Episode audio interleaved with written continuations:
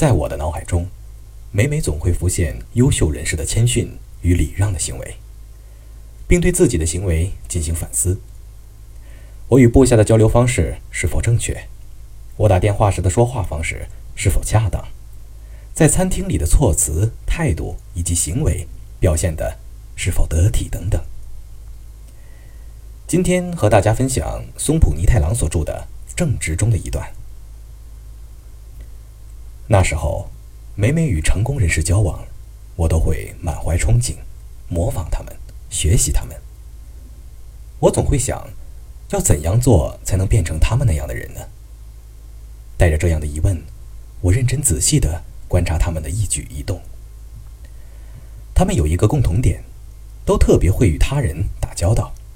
他们经常面带笑容，讲究礼法，举止得体。面带笑容，得体的与人寒暄，这既是一种良好的自我介绍，也是让他人了解你的一个最好的方式。面带笑容跟他人说一句“早上好”，就宛如展现了自己的潜力。通过多年的观察，我发现做到这一点的人与做不到这一点的人有天壤之别。一个人的一言一行会展现他的生活轨迹，会体现他的待人处事。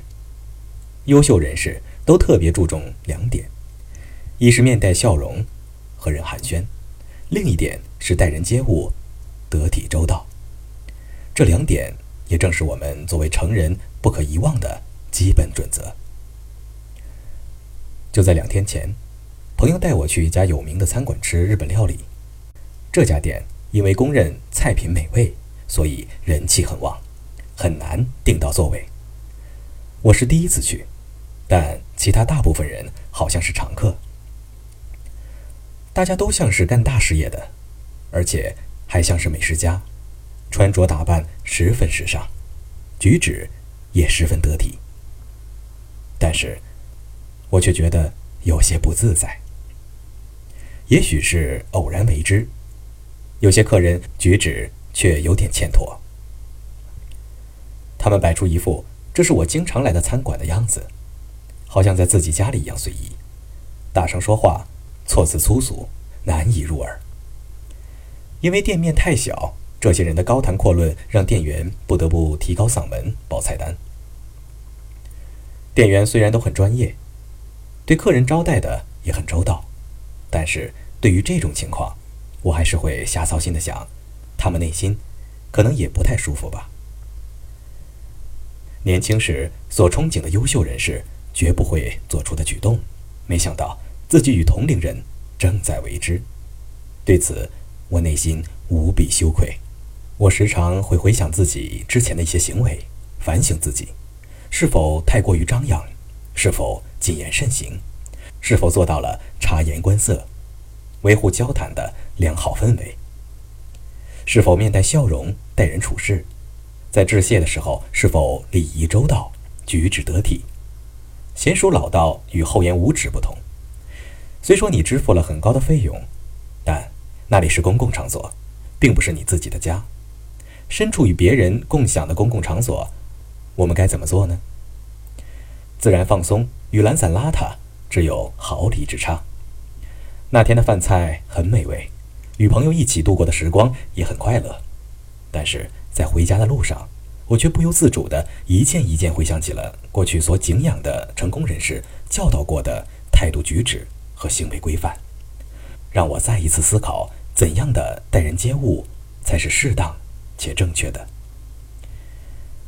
我记得在我三十岁刚出头时，那些第一次才见面的非常优秀的人物。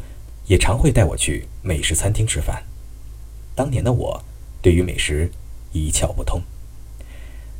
由于他们都是贵客，餐厅的人也都会很高兴地接待我们。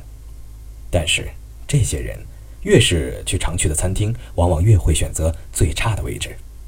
他们总会说：“因为我们是常客，经常来，所以坐离卫生间近的这些偏僻的地方没关系。”他们坐在又远又不显眼的地方，低调安静的用餐，对熟络的店员总是彬彬有礼，态度谦恭，不故意炫耀，却又自然流露出独特的魅力气场。他们不会故意为难店员，喂，给我做菜单上没有的那道菜。我认为他们最高的美德就是谦虚和礼让。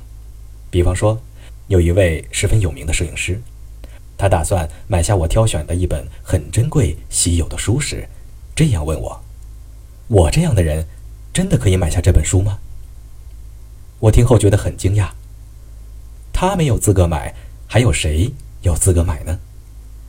但吃惊之后，是对他这种低调的行事风格的由衷佩服。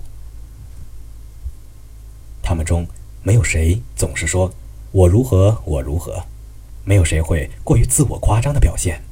他们总是谦逊有加，礼貌待人。另外，即使是在看不见的地方，他们也总会乐于助人。